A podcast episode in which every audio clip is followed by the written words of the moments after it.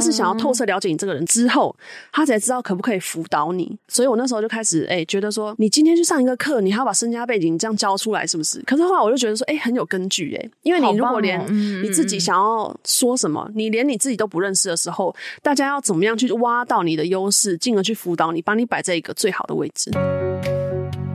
你好，欢迎收听斜杠先修班，我是主持人 Joanne。这个频道是帮助你发展斜杠事业前的先修班，我会协助你探索内心想做的事。让我们一起斜杠，找到闪耀的自己吧。好哇，谢谢。今天电商人妻来到斜杠先修班，真的很荣幸。你到底为什么会答应来这个节目？我这个那么小咖的节目，最近好像很久没有录 podcast，所以来来玩玩看，参加参与一下。我发现我在找你资料的时候，我很痛苦。为什么？因为只。我不是在说之前的来宾怎么样，而是之前来宾啊、呃，大概简历就差不多这样。哇，你的东西是媒体报道是一堆，我不知道我该看哪一个、欸，已经不知道要看哪一个，我已经不知道了。好，所以从这个可以知道，其实电商人妻参加过非常多的访谈，然后呢，真的在这个 IG，我称我觉得你是个 IG 台湾的 IG 始祖。太夸张了，过誉。没有没有，因为你把这个 IG 玩到这样有声有色，又可以贡献很多知识，所以很多人会想采访你，包含我自己啊。所以我今天的主轴啊，想要问一下电商人气啊，因为现在。Reels 真的是太多，快有点泛滥的程度，连我自己就开始紧张起来。哎，我没有入 Reels，是不是怎么样？不太好？还好啦，但是因为其实我之前在去年二月，就是 Reels 正式上线台湾的时候，那个时候有整理一个进程表，就是说 Reels 它之后可能会怎么样发展。那其实我觉得它现在已经在短影音，目前在台湾已经到了一个接近稳定期的状态。嗯，就是因为去年刚开始，所以大家享有很多很好的红利。可是呢，就是自自从 Instagram 把 Reels 的那个 tab 移到右边一格以后，我觉得很多流量已经开始趋于稳定，就不像以前你可能随便 po 一个东西，然后就会有上千上万的观看。嗯，对，现在就慢慢的会向内容再更靠齐一点。嗯嗯嗯，我觉得要拍出一个让人吸引的 Reels 哦，特别是像我们这样知识的创作者，你觉得最重要的是什么元素？呃，知识型的创作者，我觉得如果要拍 Reels 的话，真的是一刚开始要先训练一下自己剪辑的步调跟步骤，因为很多的片段，我们可以看到非常多知识型他们创作者在拍 Reels 的时候，很多片段其实是不需要的。对，对观众来说也是不痛不痒。嗯，就是你这个片段可能只有你自己觉得说哇。我拍的很好，我想要把它放进去。可是对整体而言，这个影片的完成度有影响吗？其实没有。那你放进去以后，就是占了描述，又拖大家的时间。那在步调这么快的情况下，你可能就会直接被划掉。所以在抓影片的这个 tempo，我觉得是第一个要素。讲话需要很快吗？讲话不需要很快。这边也可以加强跟大家分享一点，嗯，就是现在很多人不是很喜欢把那个影片剪好，然后语调速度加快嘛？对。其实我觉得这个是没有必要的，你就以你正常的声音去做，OK，对。但是你可以开始训练你说话的方式，重点先讲出来，不要再绕了。因为如果你就是一直把你的语调加快，然后影片整个是用加快的方式去进行的话，其实看的会让人厌烦度增加。哦，对，原来是这样。哦，人气讲话真的直接，我就是爱听这样子。我觉得我真的今天太荣幸，可以这样面对面跟你请教一些这，因为我最近也是尝试在拍，嗯，然后当然也是想要流量嘛，对，所以那你觉得我们现在如果说进入一个 IG 的账号，很多人都说人设很重要，是？你觉得什么叫做一个有好的人设、有人味的账号？人设这个东西，我觉得大家在疫情之前就已经慢慢快要过时了。每一个人有每一个人的个性，这个是一定的。可是我觉得并不需要为了做一档节目，或者是你真的要把这个品牌调性拉到什么样的程度，特别去设定一个人设。嗯，对，因为那根本就不是你。其实人设如果不是你的话，是没有办法做久。所以今年才有这么多人设翻车的案例嘛。对啊，真的，对啊，想到几个人设翻翻车，对，不少不少，对。所以，那你这样看来，你觉得在 IG 上呈现，我们不必太过包装自己，我们就做最真实的自己就好了。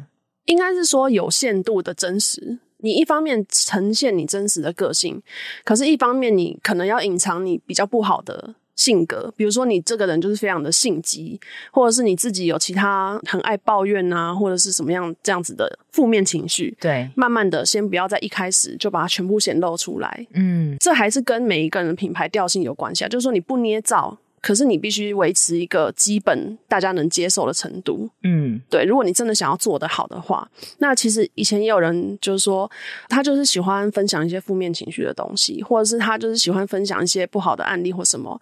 但是你今天要想，如果你今天分享这个东西，你就要有能力去把这个东西去把它扩大，对，去增加更多的触及，对。因为毕竟喜欢这样子的东西的人，说老实话还是比较少数。嗯，对。那你就不要觉得说，为什么你明明已经很受欢迎，可是东西却打不出去？嗯，这是非常多人的疑问。OK，了解。嗯、那人气你自己觉得你在 IG 上的呈现的跟你本人的真实度会有落差吗？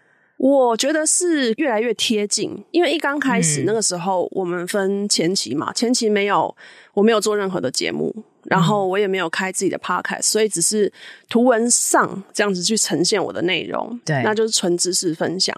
但是呢，在那个几年前的 Clubhouse 开始红起来，就语音这个东西，对，那非常多人就开始认识更多的我，嗯、所以有很多人他们的幻想破灭。我是什么意思？为什么？因为他们会自己先入为主的。把我设定了一个印象哦，那时候你还没有露脸跟露声音，他只观看文字的时候，对对对，他会先入为主有一个印象，是什么印象？想知道？他可能觉得非常的婉约吧，文静型哇。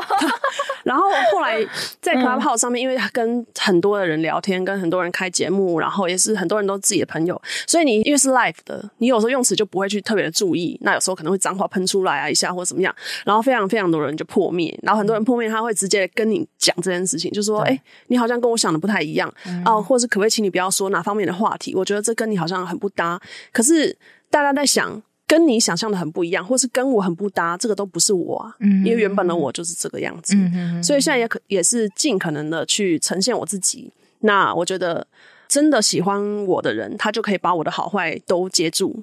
对，真的，我觉得这个也是一个我现在面临到的坎，就是你到底要做到多真实？嗯，因为其实跟自己现实生活中还是会有一点点的落差，但我觉得人气已经非常趋于接近，因为我看过现在真实的他，基本上跟我想象的他几乎没有不一样。但是你怎么跨过这一坎？因为之前都是没有露脸，然后你会不会有一个摸索期？就是觉得我到底要做到多多，我要放入多多的自己？一开始会，因为我们其实一开始都会想象，我们其实都是看 YouTuber，嗯，他们怎么样去做，然后我们去做一个品牌的建立。那那个时候都会觉得说，哇，好像很多人他的生活好像怎么都很美好，或者是怎么样什么什么之类。可是后来渐渐就发现，要呈现虚构的美好，还是呈现真实的自己，在这两者之间拿捏。那那时候就听了一个音乐家朋友他给我的分享，他就说，你看这么多人都打造了一个完美的。外在完美的面貌，所以每一个人都像一张很完美的白纸。嗯，可是你看这么多张白纸里面，只要有一张白纸，它有个捏痕，或是有个裂痕，或是上面有人在上面画一笔，这么多张一百张里面，你是不是第一个就会先看到那个有瑕疵的那一张纸？对，所以他就给我了这一个概念，所以让我去启发很多很多的想象。嗯，那在启发这个想象的时候，就会让我觉得，那我就。直接放松做我自己，嗯，离开的人就让他离开，因为本来就是你喜欢我，不喜欢我就离开这样子嘛，嗯，嗯，对对对，就不要太往心里去。那我想问一下，人妻在就是从少数的粉丝到现在啊，就是其实都是你一直的累积啊，你会有那种倦怠感吗？就是经营社群的时候，会觉得我我会很刻意要 po 一些东西给别人看，我要定期的产出什么东西，因为我知道有些人他没有办法持续 po 社群。倦怠感是还好啦，因为我一直以来就是先以兴趣为导向的进入了这一个产业。嗯，对。那我觉得不断的去挖掘新知，跟不断的去呈现内容给需要的人，这个是我满足感跟自信的来源。嗯，所以在这个条件之下，对我来说，那个厌倦其实是从其他的面向去起来的，而不会是影响我去做创作，或是影响我去做。分享的内容这样子，嗯，有我知道你当初好像就是在一个部落格的平台，对对对，先去对 Medium 分享新知，然后才慢慢从 IG 开始哦。是，所以我觉得其实人气你有现在这样子的成功的地位，我觉得是从很初期你就开始在贡献。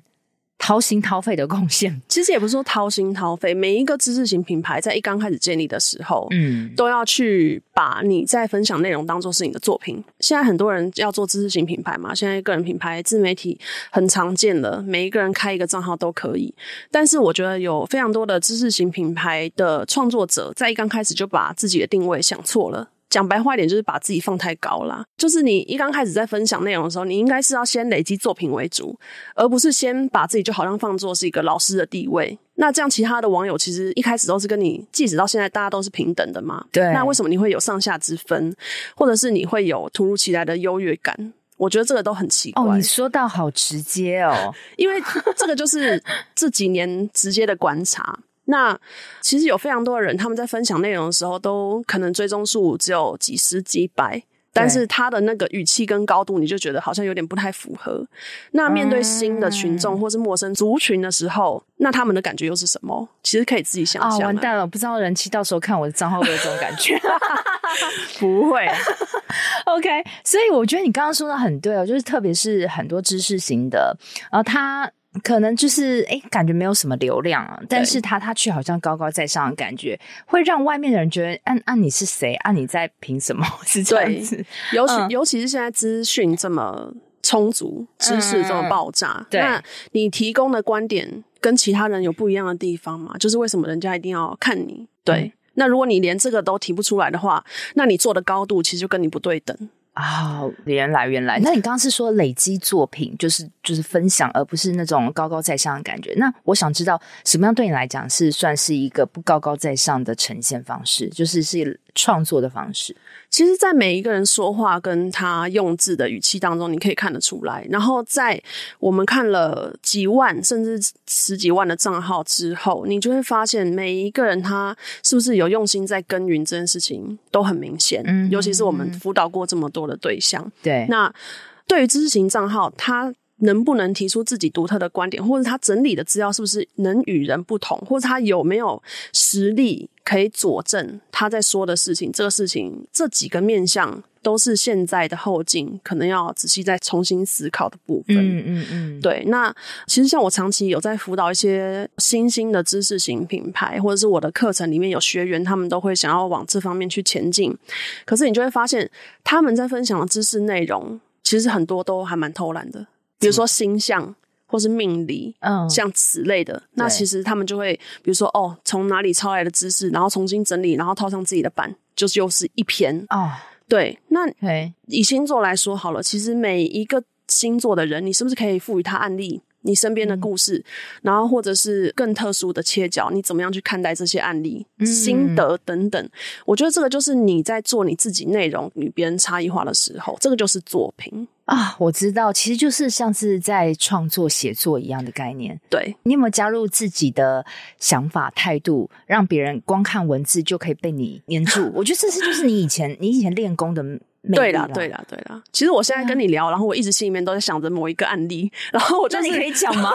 没有，我就是一直在想着他，然后我想说，嗯，他发生的问题应该是很多人都会遇到的。那那他他可以讲，我们不要说他的名字，好不好？哦，对啊，所以就是他其实就是说做像我们刚刚所讲的那些领域，嗯、但是一直他就会有一个盲点是，是我明明呈现了这么多的资讯给大家看，为什么我的追踪都起不来？为什么我的互动都起不来？原因就是我们刚刚说的，你作品累积的内容度跟深度、广度都不够。嗯，但是你一味的就是以一个导师的角度去说教，那说教大家现在就很很厌烦了。真的，真的，就是因为在 IG 上，人家只看像看轻松的啊。如果你不看轻松，你要看知识，你要让他觉得独特，对啊，有感，对啊，对啊，说到人家心里。那这样子，他其实最根源要处理就是他脑袋的深度不够。我觉得是历练，对，讲白话一点，真的是这样。因为我觉得知识型品牌，你要让人家觉得哦，我看得起你，我想要分享你的东西，你自己的累积跟你自己的底子，真的是需要去再把它做得更完整。嗯，因为有些人只是觉得说，哦，我就只是本科生嘛，或者是我就是原本就是在做这个。可是本科生一个班级也有成绩好的人跟成绩不好的人啊，对。那你成绩如果不好的话，你是可以怎么样去跟大家解释你这一方面的行业，或者是你这一方面的领域是怎么运作？要讲得更白话，让所有人都听得懂吗？那你后来，你那个学生被你辅导，那他后来怎么？他现在持续的还在演进中。然后我辅导他已经将近快要三年了，他还是很常有那个就是撞墙的问题出现。对，所以我就发现啊，原来很多人都会这样子，真的真的，所以我就以他这个人当做一个 base，然后去发展更多的教学，所以很多人就会觉得说，这个也是我遇到的问题，那他就会想要持续的去收看我的内容，这样。啊，我觉得人人气为什么会有那么多的分享东西切入重点，就是因为你平常在那个现实生活中，你就是一直遇到这样子的问题，就是你看过太多实际案例了，生活当中都是案例啦，真的。对啊，就是我觉得其实我做到这样子，我觉得当自媒体也不简单呢，很不简单，很不简单。我现在在做了两年，我才知道完全不简单。我是纯粹做 podcast，嗯，然后我觉得有时候哈，你你心情低迷的时候，你也讲不出什么好话。是的，是的。所以我觉得，我觉得人气你一定是因为不可能一个人心情都是在很高亢。那我一靠近，你就觉得哇，你的能量很强。能量很强吗？因为我刚刚跟那个合伙人吵完架，我才过来，这样算吗？就是我觉得你你的那个底气跟自信是骗不了人。那有时候，oh. 我觉得我们自媒体者就是，当你觉得状态不好的时候，你要去改变你的状态，其实是一个全方位的调理。你会这样觉得？会啦，因为现在真的是、嗯、像我们一刚开始在做知识型品牌的二零一九年的时候，那时候还没有这么多账号，然后大家也没有想到要做这件事情，所以那时候其实是比现在好做很多。可是你不能以当初的逻辑套用在二零二三。经营自媒体的份上嘛，嗯，那现在就还有人非常误会这件事情。其实我们当初在说，你要做自媒体做得好，甚至帮品牌加持，就是一个成长骇客部分的作业。嗯，那我们一直以来都是以成长骇客的逻辑去切入，或者是去突破每一个流量的可能性。嗯，那当初可适用的跟现在也不一样了，所以。再来，就尤其是 AI 方面各种各式各样的补助，所以我觉得现在的自媒体后劲其实更辛苦啦，应该这样讲。那怎么样脱颖而出？我常看到说像大陆那个哇哇哇的老师哦，还有很多的，就是你会不知道为什么，然后他就是突然那个 Reels 就是哇好几十万、百万的观看，你觉得会造成那种一炮而红的账号素人？他们通常是？录了什么，具有什么样的个人魅力呢？我觉得运气是一个，嗯，说实在，运气真的是一个。可是你能不能把你的运气延续？或者是不是您可不可以发发扬这个部分，就是之后真实的功力？那每一个人都有爆红的机会啊，像哇哇老师，他其实也不是一夕爆红嘛，他是耕耘了很久，然后他有这个机会，然后让大家看到他。对，那很多人他是可能一气爆红，他后面没有继续延续，他的流量就停在那边。是，所以这个就是 Real 现在很大的问题，就是你有一支片爆红，可是却没有替你整体的粉丝人数增加，这个就是最大的问题，而且也很现实，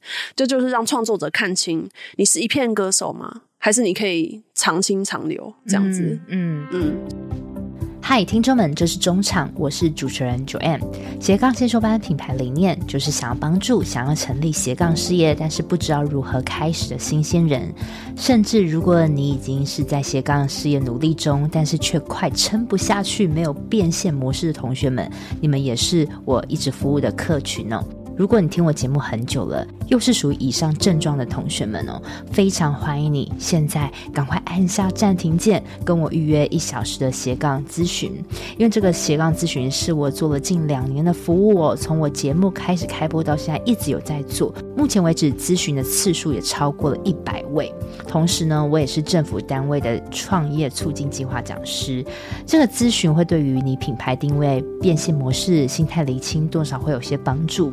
另外啊，因为有参加过咨询的同学都知道，哎，每次咨询我都是付出极大的心思在跟你掏心掏肺，也很希望你慎重看待这次的咨询，而且我也是希望真的有需求的同学再跟我预约喽，期待你的到来喽，拜拜。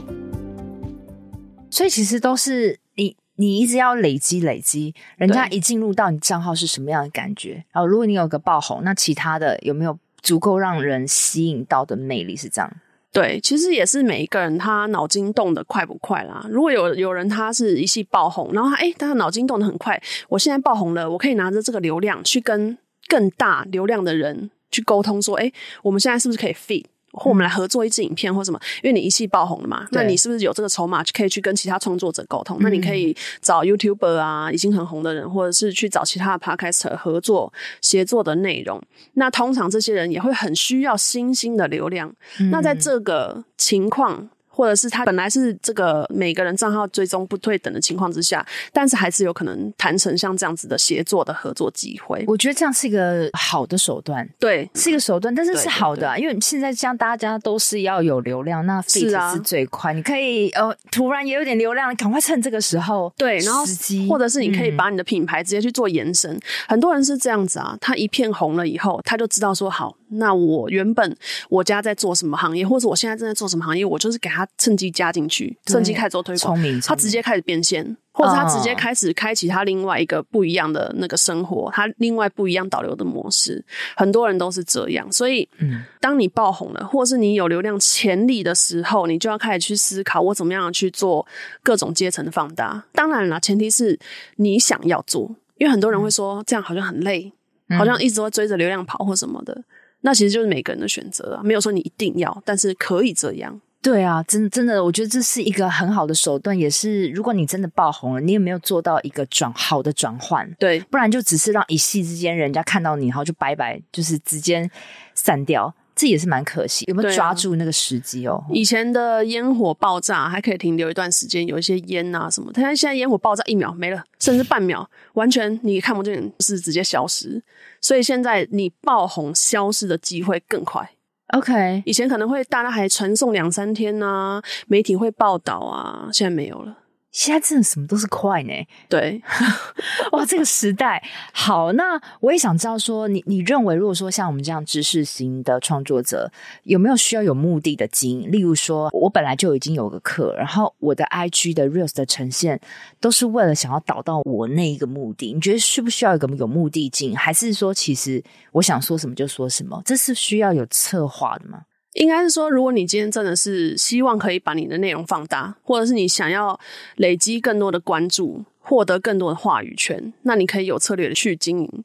可是有些人他是比较属于佛系，我兼着做，然后我开心的时候我才做，我不想要给自己太多的压力，那就是另外一种做法。嗯，对啊，没有强制啊。对，但是有策略还是你你要先想说，哎，你经营这个账号，你到底是未来要导向什么？如果你希望有变现的可能，你可能就要有一些策略的。内容规划了，对吗？对对对，但是我觉得这也是要跟大家分享，嗯、就是策略是都是可以转啊，你随时调整都无所谓。因为有些人就觉得说，那我是不是做一个东西做死，然后我就不能转了，我不能转行或什么？嗯、其实没有这个样子。对，嗯嗯嗯。所以其实有些人最常问你的就是，他今天做一个主题，他发现没搞头了，他想要换下一个主题。对，那需不需要再重开一个账号？已经超多人问你这个问题了。对，超多人问。那我觉得是不需要，嗯、因为你根本不知道你自己做不做得来。你有时候开了两个账号，其中一个你就废掉，然后不知道在干嘛，然后粉丝从头开始累积。对，从头开始累积，然后你可能累积流量又不好的时候，你又想要回去，嗯，所以你就开始拉扯，拉扯的时候你就会越做越不好。OK OK，哇，我觉得真的是讲话非常的直接到位。但我自己私心很想知道，人妻会想要关注的账号，你会觉得？对你有用的好玩的是通常是哪一类型？哦，你说我最近在看的是不是？对，我想知道你这样子的地位，你会喜欢哪一种？我们说有趣的也好，轻松也好，或是有知识型的也好，你你会哪一种账号是那种你会关注的？其实最近一直在看一些 podcast 的 reels，Okay 然后就是想要看他们到底是怎么样运作，像是那个什么喝喝醉的那个图书馆啊，什么图书馆？对对对对，嗯、那他们的节目我就觉得哎很有趣，尤其是。看这个，他们年龄其实也比我大嘛，那他们的一些人生观点，就是会让我觉得诶有兴趣，这样子，像这样子的内容，他为什么会让你觉得不一样？哦，因为他们现在在 Podcast 排行榜第一名啊，好。所以我就想要知道，哎，冲到怎么了？想了解，因为他是他是突然冲到，因为本来前几名都是百灵果啊、股癌这样子，他突然我也是有关注到，对对对，因为我觉得他们在揭露他们 Podcast 内容的 Real，我觉得做的质感也还不错，嗯、然后揭露的一些话语跟片段，我觉得也深度也足。然后也会让人家有兴趣.那其实就正好符合某一群喜欢听 podcast 的人的胃口，oh. 你知道吗？喜欢听 podcast 的人，他是有一个属性的，就是跟喜欢玩其他社群平台不不一样，真的。所以他有吃到那个吃到那个兴趣族群，对，就可以去值得去做更深入的研究，这样子。我我觉得 podcast 我觉得还是一个小众啊，对对对对，然后流量真的没有 YouTube 那么大，那我觉得 podcast 是一个。攻心的，就是你，你好像他会跟你很靠近，对，我觉得粘着度会培养起来。对对对，我其实以前没有那么多时间听 podcast，、嗯、但是我现在会试图在我洗澡的时候听一集、两集这样子，因为有时候一集可能洗澡有水声还听得到吗？就放大声一点就，开扩音、开喇叭是是。对，然后我不分就是国内、或、全世界的我都听。那有时候是国外他们的 podcaster 怎么样去做节目、嗯，他们说到什么样内容，怎么样去做剪辑。有一些是可能呃亚洲区的，他们怎么样去说、嗯。那我觉得这个都对我来说很有趣，而且他们因为为了要缩短那个时间。跟缩短那个分钟数，我觉得他们会尽可能把很精辟的内容做出来。那我觉得很顺畅，又可能很精辟，然后让大家听得很爽，在二十分钟之内吸收到东西，这种我就觉得很厉害。嗯，对，对，我我觉得大家也可以去追踪一下你刚刚说的那个 podcast，就是大大家可以去听一下他是怎么操作的。对。都是很多东西。如果你既然要在自媒体变现，你就要有有一种对的心态，然后还有做对事情，这个很重要。那我想知道啊，就是大家现在开始一窝蜂拍 Reels 嘛，我真的很想知道，除了一直拍、一直拍，等着被人发现之外，还有没有其他可以行销的方式？嗯，其实我们之前呢、啊，前几天我 po 一篇文，然后在说那个我推的孩子，它里面有分享一个片段，就是说你现在要怎么样从一个新兴的创作者，然后要爆红，怎么样让人家看见。成本最低的方式是什么？第一个就是你原本可能就已经有一定的名声、一定的流量，嗯、所以现在很多艺人下来做自媒体。那第二个就是你要不断的日更，很多后期整个变成大黑马爆红的 Real 的短影音创作者，他们真的都是固定的去更新，因为你固定的更新有一个好处是什么？大家频繁刷到你的时候，对你有印象，对你有印象的时候，你就不会变成一片歌手，因为大家对你有印象，嗯、喜欢你的人会自动靠拢，他就会去追踪你。那第三个成本最低的方式还是 feed，你就是去找更多不同创作者，互相的交流，互相协作，嗯，然后在人家的节目出现，这些都是就是我推的孩子那一部片里面，它里面有分享到的啦。那我觉得也其实蛮中肯的，因为现在真的，呃，你你可以做的方式就是这样，拿出你的成绩，然后跟人家做流量交换。这个是很快的方法，啊、就是努努力耕耘啦。对啊，真的就日更啦。所以我一直跟我们班的斜杠学霸同学讲说啊，来，如果真有人日更的话，我让你上我节目。这就是其实也没有说真的爆红或什么。你都是前面有一些累积，那你也会在累积的过程中去发现自己的不足，而去补你的脑，补你的讲话架构。对啊，组织，而且大家也都是二三十岁的人，你前面二三十年有发生很多故事，这些都是你的累积吧？怎么会问你说啊？你想做什么？我不知道。你有发生什么故事？没有，不可能。他怎么办？我现在在辅导这些人啊。呃，我觉得就是要很有脉络的去让大家思考出东西来。嗯，对。我觉得很多你会说出很棒的观点，其实很多的底气是来自于你过去的写作的累积起来的。对，那我想知道你过去这些写作啊是怎么样去培养？你怎么去增进你的写作功力？从你刚开始很早期开始在 Medium 写的时候，我觉得这段训练的过程对于你现在的。地位奠定非常有用，这个是我们过去我我自己个人过去的这个累积啦。因为以前在媒体业，你就是要写写到疯狂为止，所以你对怎么样写、怎么样下标、怎么样引人注意，这个我都基本知识已经都有了。对，哦、所以以前在媒体业混过一阵子，对对对，有小混小混一阵子。对，OK，那我学的东西也比较快，这样，所以这个我觉得就是我的优势啦。嗯嗯，我觉得也是常写啦。对啊。就常写嘛，写文章嘛，然后你就会知道大家会喜欢看什么样的标题跟内容。对，那我觉得还有一个很好的方式是想要跟大家分享，就是因为我以前有去考过空服员，没有考上啦。但是呢，欸、那时候我也去考过，也没考上。但是那时候遇到一个教官，他人很好，嗯嗯，他就是给我一个很大的启发，就是他在辅导每一个学员之前，他要了解你所有的历史。就是你要替自己的人生写个故事，他不想要知道你过去有什么样的履历，他也不想要知道你身高多高，你能笑露出多少颗牙齿，他不想知道这个，他想要知道你从你的家庭背景，你过去经历过什么事情，你有遇到过什么困难，或者是你在人生当中最挣扎的事情是什么？他是想要透彻了解你这个人之后，他才知道可不可以辅导你。所以我那时候就开始哎、欸，觉得说你今天去上一个课，你还要把身家背景这样教出来，是不是？可是后来我就觉得说，哎、欸，很有根据哎、欸，因为你如果连你自己。想要说什么？你连你自己都不认识的时候，大家要怎么样去挖到你的优势，进而去辅导你，把你摆在一个最好的位置？太棒了！太棒了，我就是要听这种。所以我觉得大家如果真的不知道做什么，你开始写故事吧。你你小时候遇呃幼稚园的时候发生什么事情，国小的时候什么事情，跟妈妈相处最大困难是什么？我就开始写。你每一个东西你开始写写写，累积了以后，你就会发现，哎、欸，其实有非常多人他是跟你有共同的人生故事。那这些人生故事可不可以搭配你的专业，然后去跟更多的人交流？有灵感了，我有拍 risk 的灵感了，把我这个剪进去，要要要，好棒哦！对啊，对啊，因为很多人哈，像我现在在辅导辅导斜杠创业，很多人他就是不知道自己会什么啊，也更麻烦是他也不知道自己的优势，也不承认自己的优势哦，对，他对自己是完全不了解的。对对对对对。那你告诉我，你这样是要怎么创业吗？你知道吗？其实之前我也有另外一个学生，他是这样，他其实很会去弄团购，他很会去挖那些便宜的东西、低价东西，但是他偏偏就是要去做命理的。分析命理的交流，那我觉得，因为我在跟他聊，然后了解他人生故事的时候，我就说，哎、欸，你很适合去做那个团购，哎，你知道哪里可以批到低价的东西，然后你知道怎么样去跟那些人 negotiate，然后你这都分享，然后你去分享一个你不会的东西。为什么他是觉得命理比较好赚吗？他是觉得说那个东西可能比较有那种质感。对，是从从哪里跟他，他想要往 这个方向去做前进，可是我就发现你这个人的优势其实是这一块。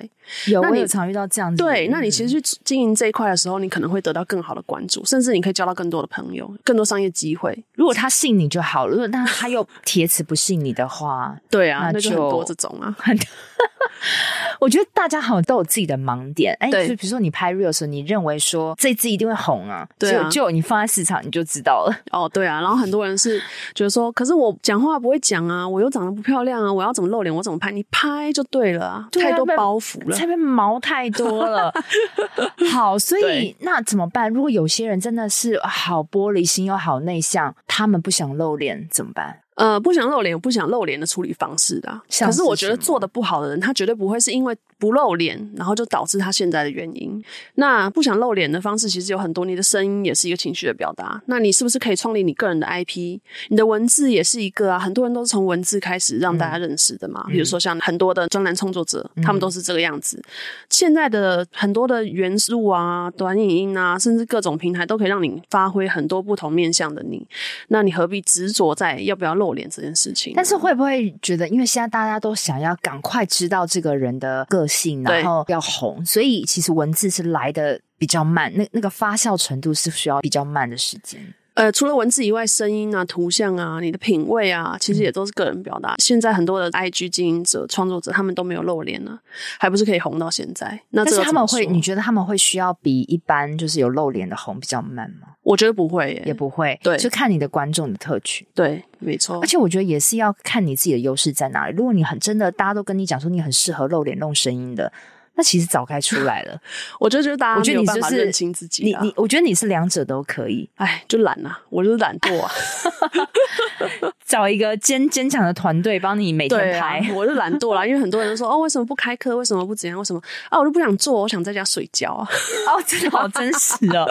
我觉得先把自己情绪稳定好是非常重要的。没错，我觉得很多人他说啊，现在开始要拍 reels，那我就赶快日更。然后其实他自己是还没有找到那个自己舒适点，其实反而会弄巧成着，你也成不了。对。好，我觉得很棒哦。那还有就是，我想问一下，就是像很多人都是也是透过 IG 想要去卖他们自己的东西。是。那我现在渐渐发现，我现在的市场反而是那种太商业化的东西太反感了。对，那怎么样在 IG 卖东西，但又不用让粉丝觉得你很商业，退会退却？嗯其实我们可以从一个案例哈，你看那个抖音上面不是很多直播主，然后大家在卖东西嘛？对。那为什么郝邵文他可以突破这些直播主，然后让大家看见他的那个直播拍卖？嗯，因为他所运用的方式就不是那种叫卖法，他是让人家很舒服的。哦，我今天真的是很诚恳的介绍一个产品。那如果你真的不买就算了，我们就当聊聊天嘛。那大家是喜欢那种陪伴感，然后喜欢那种舒服的感觉，所以看他的东西，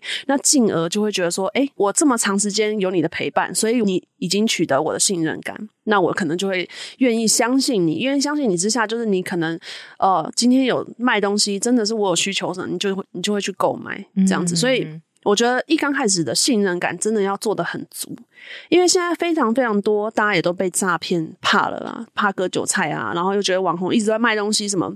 那我觉得会觉得网红一直在卖东西，可是还是有人觉得说，哎、欸，这个人他卖的东西我就信，我就信他。对对对，对，很多这种啊，对啊，所以真的想要变现的话，就是自己的那个信任感先把它累积够。信任感这个东西到底要怎么传递？有效的传递，你觉得是？我觉得还是可以辅以你的案例啦。就是比如说，你今天真的有帮助到人，然后这个人给了很多的回馈，那你可以把这个回馈再分享给更多人看。就是，哎，你看我真的帮了他，然后有这么多的人替我背书，这也是一种方法。嗯，那尽可能的呈现真实的你，然后不要让大家觉得说，哎，你好像怎么神神秘秘，然后答应大家的事情都没做到，然后有一天没一天的这种，就会让人家觉得好像很担心。对。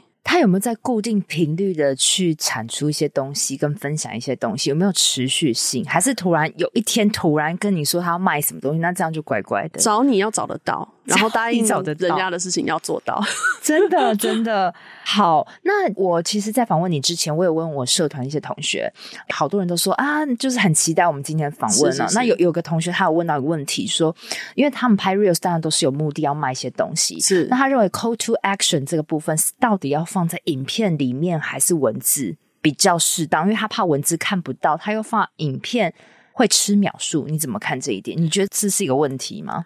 我觉得这不是一个问题耶，嗯、但我觉得很多人他就是很急着想要用 Reels 卖东西的时候，你要先去思考你能不能引起大家的兴趣，然后引起大家兴趣的时候，你是用什么样的方法？像那个美睫美甲啊，对，很多人他就是会一边然后做 Reels，然后一边跟大家说什么赶快来找我预约，然后什么什么什么之类。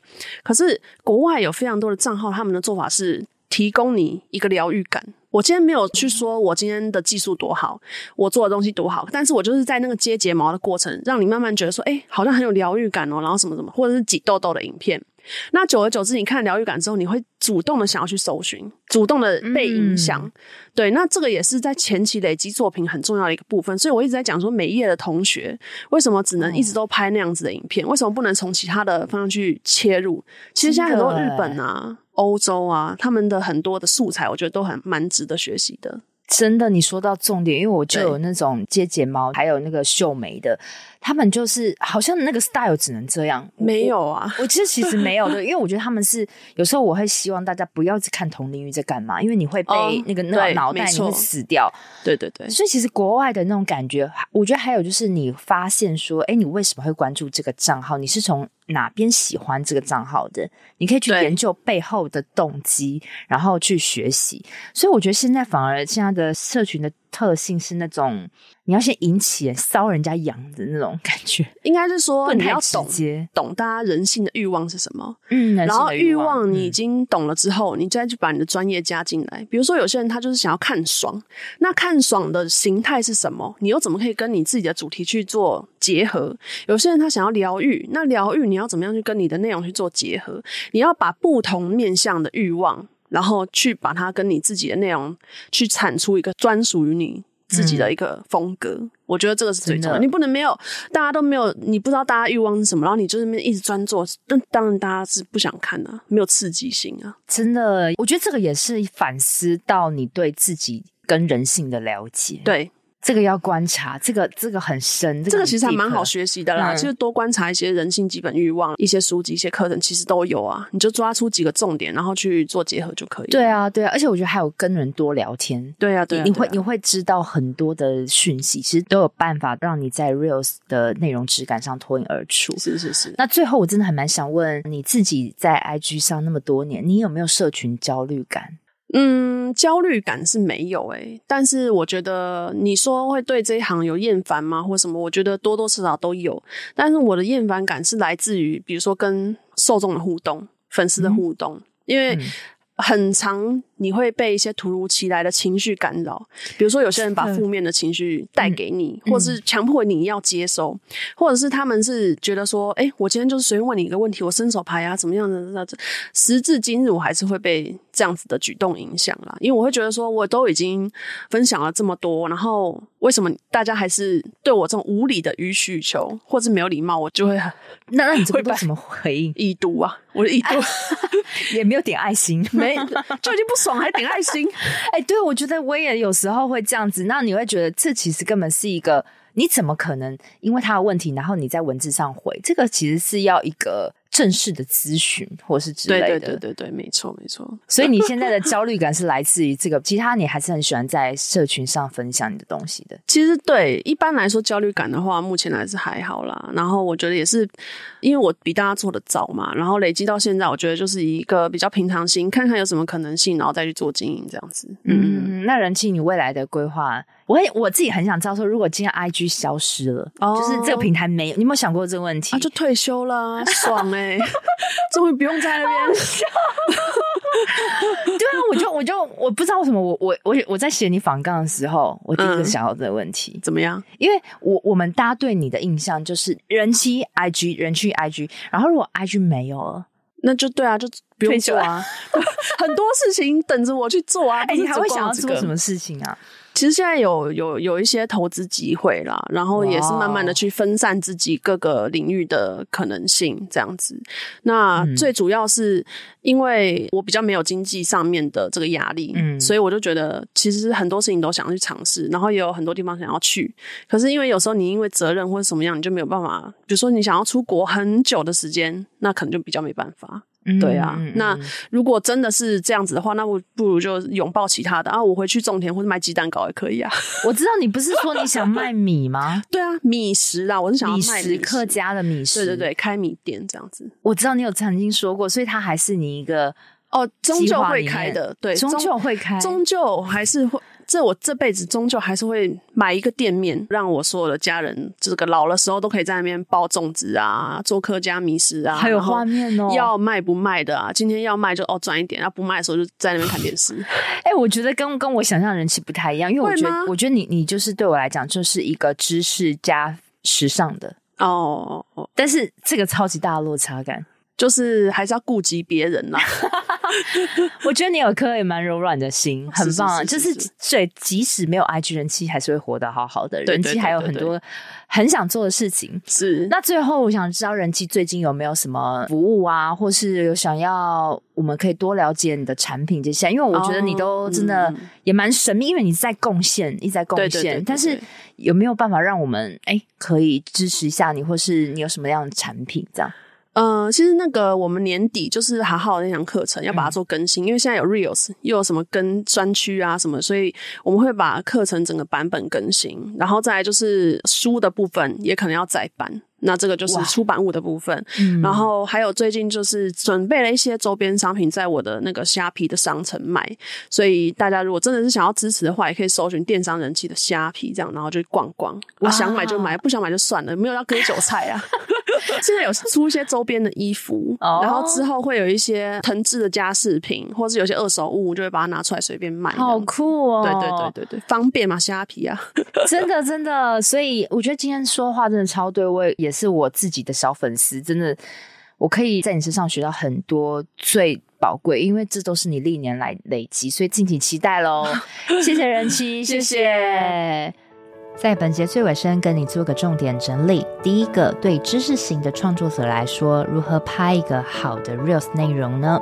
人妻提到啊，你刚开始要先以分享为主，不要先以老师的地位自居，然后不要以你跟观众是上对下的概念，凸显你自己的优越感，这是不对的。那你可以多分享一些你正在做的事情，然后啊，你也可以提出一些比较独特的观点，是你跟别人不一样的。还有，你可以去多累积一些你作品的深度跟广度，不要以像一个老师的态度在说教。然后还有，不用特别加快语速，因为会让人觉得很厌烦。再第二个，如何做出爆红的 Reels 呢？他有提到，其实就是持续的耕耘加上运气啦。那就算你真的爆红了，但是要思考层面是，你就算爆红了，有没有办法运用这个爆红而延续下去？你可以运用这个爆红跟比较有流量的人做 feat，做个影片，或是去卖一个东西。再第三个重点，当你经营 IG 经营到一阵子的时候，你的主题方向想改变的时候，究竟需不需要重开一个账号？人妻提到是不需要的，因为你根本不知道自己在新的这个主题做不做得来，所以完全不需要哦。再来第四个重点。如何做 Reels 的行销呢？他说，如果是最低成本的方式，就是不断的日更，去刷存在感，给你对的受众看到。还有就是 fit 跟有流量的人 fit，。你要拿出你的数据、你的好的流量成绩，跟别人做等值的价值交换。在第五个重点，如何在 IG 呈现不让人觉得商业感又可以卖东西呢？他有提到，现在大家很喜欢是陪伴的感觉，所以你可以跟粉丝边聊天边分享自己的故事去卖东西，比较不会有违和感哦。再来第六个重点，如何取得粉丝的信任呢？你可以多把一些帮助人的过程放上去，要让你的粉丝知道哦，找你是找得到的。还有就是你答应别人的东西，你要做到。再来第七个重点，你的内容要怎么样引起大众喜欢呢？首先，你是要观察人性的欲望，你可以去多读类似的书籍，或是多跟人聊天，其实就可以挖掘一些基本人性了。你可以把人性不同欲望去做结合，去做产文跟产内容，相信多练习就可以得到不错的回馈喽。在第八个重点，人机提到一句话，真的非常认同。他说：“如果你连自己都不了解了，那……”我们做教练的是要怎么去挖掘你的优势，进而再去辅导你，帮你摆到一个对的位置呢？所以啊，如果同学不知道自己的优势条件的话，请先去写一个自己的故事，去梳理一下自己，其实就会知道自己有什么好的条件喽。希望这集对于你 IG 的行销内容创作有些帮助。那听到这边也很希望同学们可以去追踪我的 IG 账号，我的 IG 账号是 follow 点 Joanne F O L L O W 点 J O A N N E。那电商人气的账号，我相信很多人都知道，我也会同时把呃电商人气他的相关的社群平台跟他拍卖的平台给放上节目的链接，欢迎大家多多支持人气喽。我们下周见，拜拜。我都会固定在每周二早上上架我的节目。希望收听的你都可以找到让自己闪闪发光的热情事业。另外，我有个 Facebook 私密社团，叫做斜杠先修班，里面会有学员的交流跟斜杠资讯的分享，欢迎你加入。你现在在通勤的路上吗？不管你正在做什么，我都很感谢你花时间收听我的节目，而且听到了最尾声。希望我的节目对你人生启发有帮助。如果你喜欢自己，很希望你播控帮我到 Apple Podcast 留言评分，这对我来说是最大的创作动力。非常感谢你，我们下周见喽。